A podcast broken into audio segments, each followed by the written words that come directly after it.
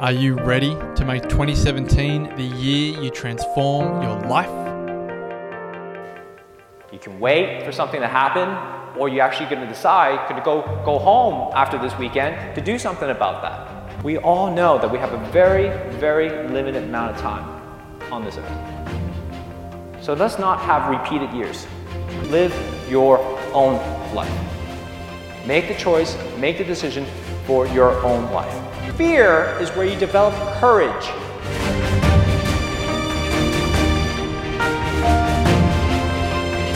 There's a moment going, holy crap, all right, I'm gonna do this now. The wellness breakthrough is coming. And so you actually have that choice every single morning, every single day, every single moment to decide whether you're gonna live it to the fullest or not. Join myself, Marcus Pearce, and the wellness guys, Damien Kristof, Lawrence Tam, and Brett Hill, for two nights and three days of transformation at the Country Place. 10 acres of breathtaking rainforest in the Dandenong Ranges of Victoria, February 17 to 19. It's each and every single one of you are gonna support each other in your journey, whatever that journey is. Couples discounts available, limited spots remaining. For all information and to watch the spine chilling video, go to thewellnessbreakthrough.com. This episode of 100 Not Out proudly brought to you by the 2017 Greek Island Longevity Retreat to Ikaria, the island where people forget to die. To find out more and to join Damien, myself, and an intimate group of 100 Not Outers, go to www.100notout.com. That's 100notout.com. TheWellnessCouch.com, streaming wellness into your lives. Welcome to 100 Not Out, featuring your hosts Dr. Damien Kristof and Marcus Pearce.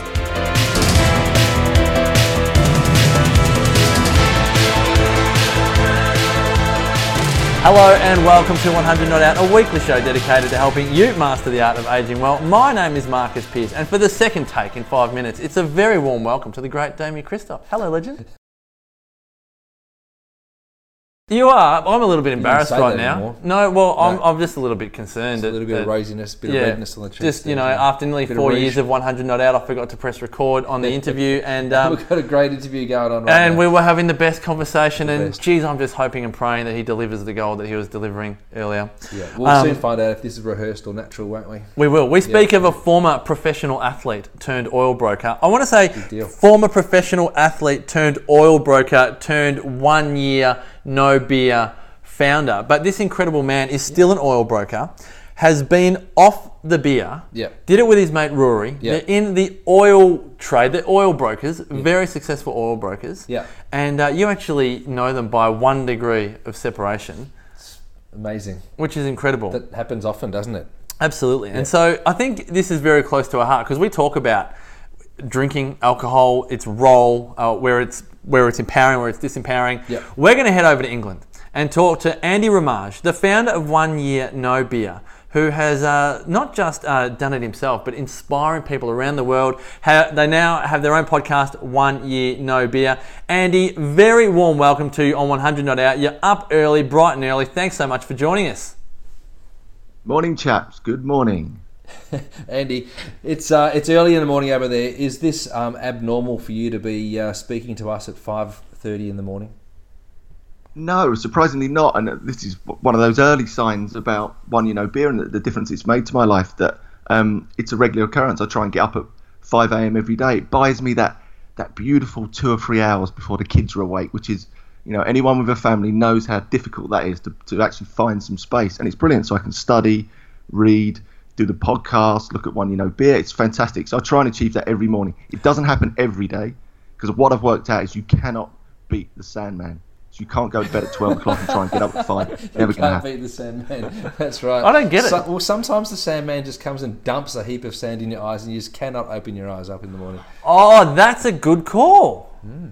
And sometimes so they happen in the mornings where you aren't expect where you are not expecting it. Yeah, and it's got to be okay to not get up at five o'clock in the morning. That's fine. Yeah, exactly. cool. That's the that's the trick. You can't brute force it through. If, if you, you've had a late night, just just lie in. You just just don't do it. Uh, That's the way I get it to work anyway. We could end this podcast right now, That's and the- there's a, the a polished piece of wisdom right there. From now, Andy. Andy, I'm sure you get this said. question a lot, but what was the impetus to actually not just like not have a beer for a day or a week, but to actually go, you know what? No beer, 24 7, 365. Yeah, I think it was frustration uh, initially. Uh, just frustration that, that habits had, had crept up up on me. Really bad habits, essentially around alcohol. I mean, I wasn't a, a serious drinker, but you know, I was drinking quite a lot, really. But so were my peers, so were my best friends, so were actually everyone I knew. We were probably all drinking a bit, a bit too much. So I think if you can imagine that spectrum of of, of all the people that have wanted to give up alcohol, you've got the extreme end, which is the doctor's note, the epiphany, the rock bottom, mythical rock bottom, and at the other end, you've got those who are just a bit bored of it, just had enough, and, that was very much me. I, I just had enough. I, I was bored of the lethargy, bored of the regret. You know, feeling sick and tired all the time. You know, I wanted to be a better dad, a better husband, better at my job, fitter, healthier, wealthier, all those things. Um, and I knew I had to change my relationship. But the second you try and do that, you realise there's a huge social pressure everywhere. You know, my industry, um, being an oil broker in the city, it's just how we do business. It's how you socialise. It's how you make new clients and new contacts. And then on top of that, you know, friends and your family. You know, my wife. I fell in love with my wife because she drinks pints.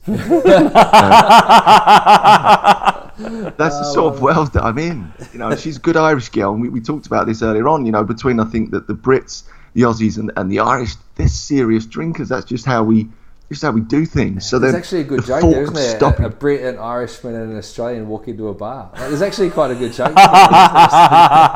exactly. I mean, there's plenty around there, I think. And we've got Ruby, who's a Scottishman. We've got all oh. angles covered. Oh my gosh, we got the quadrella. well, we know that he wouldn't be paying for the beers. That's what we know about that, right? Yeah, yeah. hey, Andy. Good point. So, Uh, what's what's it been like from your peer group? You know, obviously from a culture perspective in the workplace, a culture perspective in your community, like def- definitely beer, alcohol, entertainment, fun, parties. That's a big deal. What's it been like in your peer group that you gave up beer for a year? Yeah, I mean, uh, initially one of shock because I think if you are the sort of larger than life guy in the in the in the pub, and uh, you know that was very much me, um, and you suddenly tell people you're going to stop that. Firstly, they couldn't believe it. You know, no, I, I had one particular guy bet me, and he still owes me a lot of money. He bet me anything. Well, that's the other thing about your, your profession is you don't bet small. Like you guys bet big. It's No, like, I'll bet you a million bucks. You know, Yeah, yeah, he, he just, and you shake exactly. He, no, no. Luckily, he didn't even put a lid on it. It was just unlimited. It was everything he owned. I'll bet you People as the much, house. I'll bet you as much money as you like. Yeah, it was one of those bets. I'll bet you anything, right? You would never, you would never even last a month. Uh, that was only a month he gave me, wow. um, which I sort of quickly.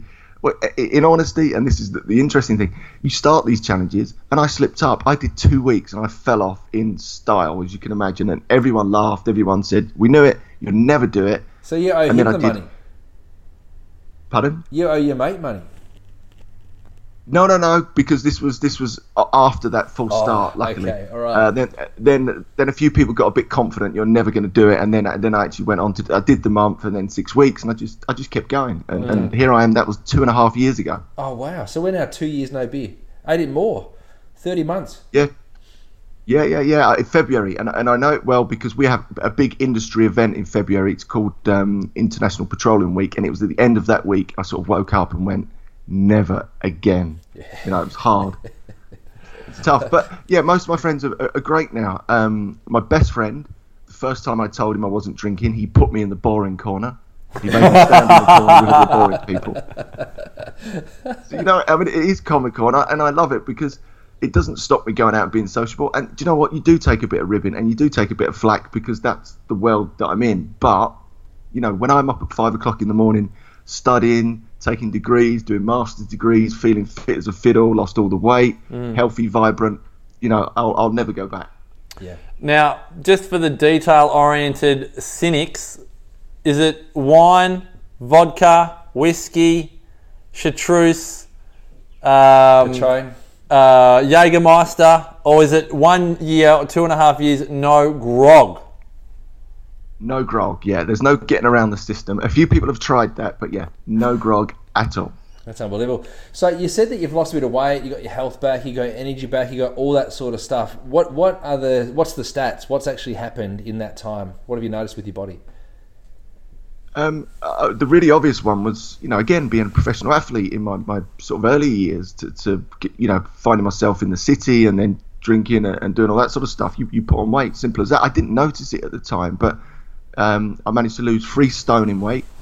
Um, you have That's stones up there, don't you? kilograms for those people who uh, do impu- um, what are we metric? Metric. Yeah. Metric, yeah.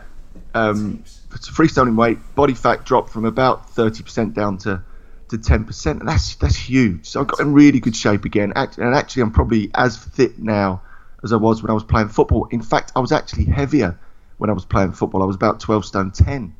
So in theory, I probably could have been a bit lighter. But um, I never thought I'd see those days again. I never thought I'd see my old fighting weight. You know, I thought that was a distant a distant memory. So that, that was the really obvious things. But I think even in terms of my mental health, not that I ever suffered in, in that, that degree. I was very lucky, but I did have that anxiety that follows you after a hangover, and I think a lot of people suffer with that. Um, just that nervousness, that uncomfortableness, that's all completely gone.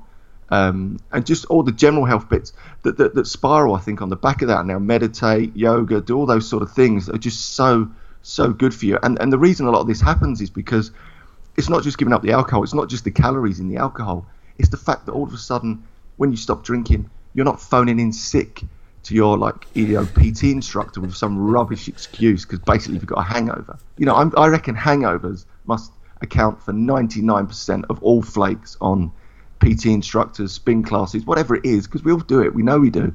Um, but suddenly, when you take that out of the equation, you get these really good run of exercise. And plus, I changed my diet as well. Um, my diet's pretty much vegetarian, almost vegan now, um, which again, for a big meat-eating salad dodger, is a massive change. That's huge. So gone are the chips. Not having the chips. No more shepherd's pie. No more. Um, what's that? What's that? Um, the pie with the. Anyway, none of that stuff. None of that stuff that you know comes with a pint of Guinness. So that's uh, that's a big shift. It's a massive change. So, I, you know, it must be it must be unbelievably motivating to continue to do that. And at the same time, do you ever wonder whether or not you might just go and have a, a pint of beer one night with a mate, or you have a glass of wine over dinner? Do you ever think that you'll go back to that? No, do you know, it's a really good question. And only recently, um, a really good friend of mine decided he was going to moderate. Been it spent a long time alcohol free, and said, you know, what? I'm, I've got this under control." Again, as I mentioned earlier on, we, we, I wasn't coming at this from a someone who had this drastic problem that was forced to stop or told he had to stop. I decided to do it myself off my own back. So I could go back. I could go back and drink tomorrow. There's nothing stopping me. And only recently, I thought, you know what? Maybe I will. Maybe I'll have a glass of champagne every now and again, or a pint of Guinness if if I'm in Ireland. And um, I really weighed it up. And at the very start of my challenge, and we get all our members to do this, I wrote down all the reasons why I'm doing this. Um, and, I, and I sort of dusted that off and, and I read them out. And within 30 seconds of reading all those reasons, I thought, you know, I'll probably never drink again. It offers me nothing. You know, I, I wasn't particularly into the taste. So outside of that, I, personally, I feel it offers me nothing. So at the moment, never say never, but at the moment, I don't see that I'll, I'll ever drink again. Wow. Now it's it, it's the thing. It's a for it's a quite a. I don't want to mention this too much, but it's quite close to home for myself because I was. I think I went five years without a drink, Andy, and um, and was vegetarian Wow. and, and vegan for a time as well. So it's very close to home. But I do think I'd love to know um, from from the movement perspective. When I say the movement of one year no beer, I mean you, you've really done a great job in sharing this movement with the world. You've been in Mind Body Green. You're really starting to transcend uh, cultures. Um, for those people that are really curious as to, you know, who's it for? I mean, it like you said, you weren't forced to stop drinking. I know there's people listening that um, enjoy a drink every now and again. Um, who who do you really, I suppose, recommend um, one year no beer for? Yeah, that's, that's another good question. I think there is that spectrum that, that, that I spoke about earlier, and what we're finding, I mean, I guess just look at the members that, that we've got. We have got people in our system that would be classically certified as having a serious problem. And actually, it's changing their life, which is great. And, and initially, we didn't aim it at those people really, because there's some amazing, um, you know, establishments out there for tho- th those type of people. But it seems to be working. all the way through to people who just have the odd drink every now and again and just see it as quite a light-hearted um, challenge, as it were. So really, it's probably aimed at the preventative model. All those people in the middle that probably drink a little bit too much, or that they're you know thinking about changing their relationship with alcohol and don't really have the confidence to stop. That's the key thing. That's why we made it a challenge. We wanted to give people the excuse to stop because, as we discussed earlier, there's so much social pressure around this. You know, it's very difficult for people to walk up to friends and family and say, I don't want to drink tonight. And often that's just not a good enough excuse. As terrible as that is, it's true. So it's really aimed at those people to give them an excuse so they can say, Do you know what? I'm on a challenge. That's all it is. It's just a challenge. I'm going to do 30 days or 90 days. And I think people, peers and friends and family, like the idea of a challenge because it means to them they're going to get their drinking buddy back at the end of the 90 days. Well- but the beauty of it is once you've once you've started, you can just keep going. You've mm. got that you know win behind yourselves. If you do 90, it's easy to do the 365. So yeah, it's that sort of group that it's really aimed at. I was speaking to a, um, a family friend at a function the other day, and she is just about to finish um, really one year no beer or one year no alcohol, um, doing it in the calendar year. And she said, I've really enjoyed my year of no alcohol. I feel great. I, my body's different, my energy, and all the rest of it.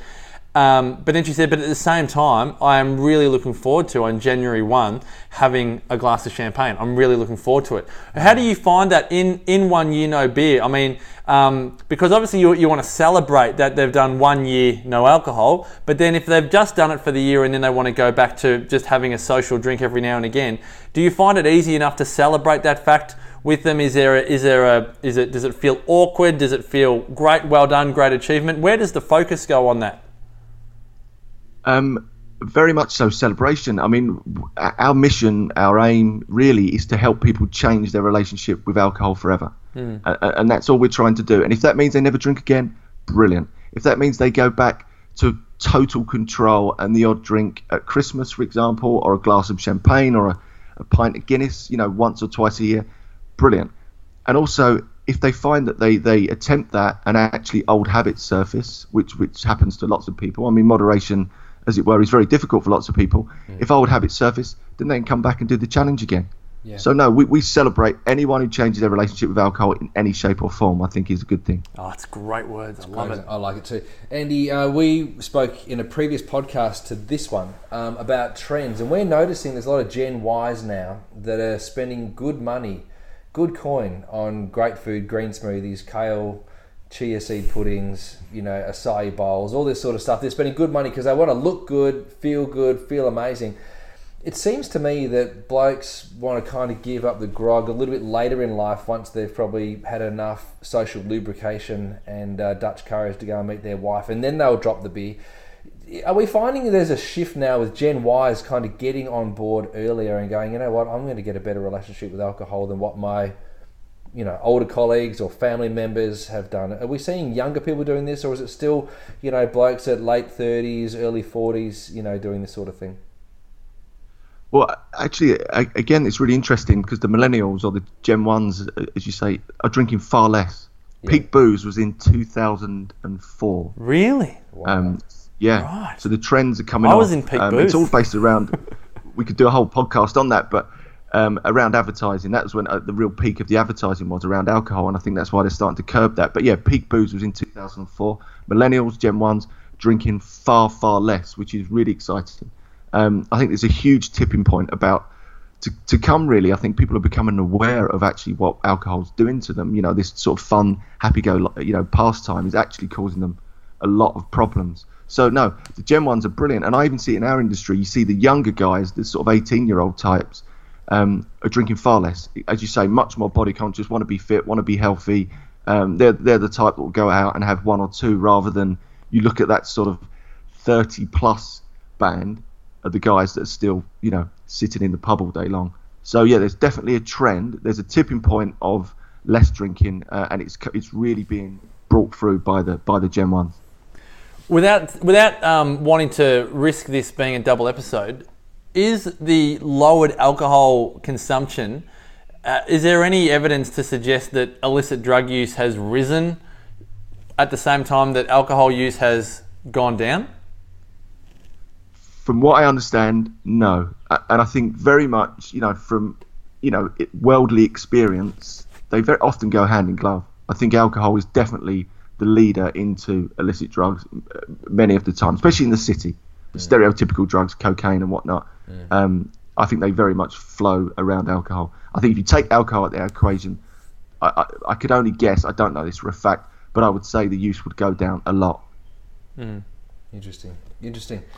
Andy, um, you were recently featured in Mind Body Green, and uh, you spoke about seven things, seven key tips that people could do to uh, ensure that their one year no beer was successful. Um, can we just quickly touch on those things uh, before we finish off?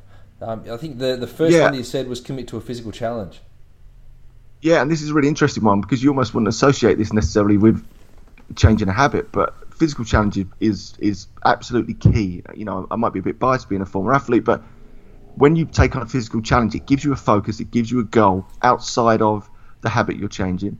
You can see your body change. You actually get a real sense that what you do makes a difference. So when we say physical challenge, it's not about taking on Everest necessarily. All it is about pushing yourself beyond your current limits. That could be a 1K walk to climbing Everest. So a physical challenge is really important for us. The second one that you that you've mentioned here, and we spoke about it earlier, is remember that one slip up doesn't mean you're you're back to square one. So I think people understand that message that just when you fall down on the canvas, you are allowed to get back up. But what about number three? Don't just get rid of bad habits; replace them with good ones.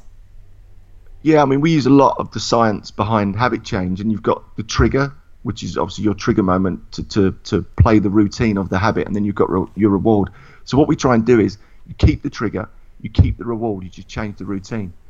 Um, for example, six o'clock in the evening could be your trigger to go to the pub with the lads. You drink alcohol, that's the routine. Reward is the social environment. So, what we try and do is say keep the trigger, keep the six o'clock, keep the social environment, but just change the routine. Two two really quick things you could do. You could either go for a spin class, or you could go to a Barry's boot camp. You still get that social um, engagement, but you're not in the pub. Or you could just go to the pub and swap your alcoholic lager for non-alcoholic lager.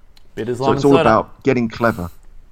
That's it. When I that's right. When I started studying to be a naturopath, because I'm a naturopath as well, um, and, and I did that 20 odd years ago. People would say to me, "You want a drink?" And I go, "No, no, I can't have a drink. I don't drink." And I used to cop an absolute ribbing because back in 1992, that just wasn't cool to do, and uh, and so I uh, I copped it. But had I been able to say, "Can't, guys, I'm on a challenge," do you reckon that might have helped?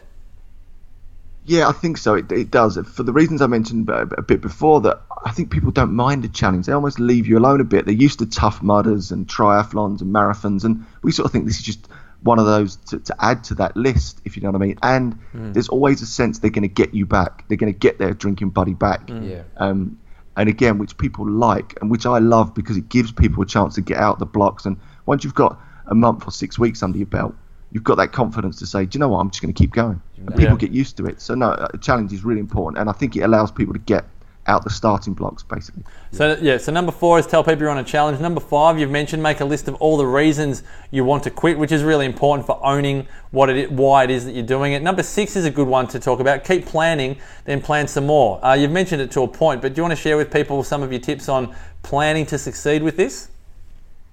Yeah, it sounds over the top, but you know, from my own experience, unless you really put the effort in to, to think about where you're going, especially in the early stages, where you're going, do they serve non-alcoholic lager?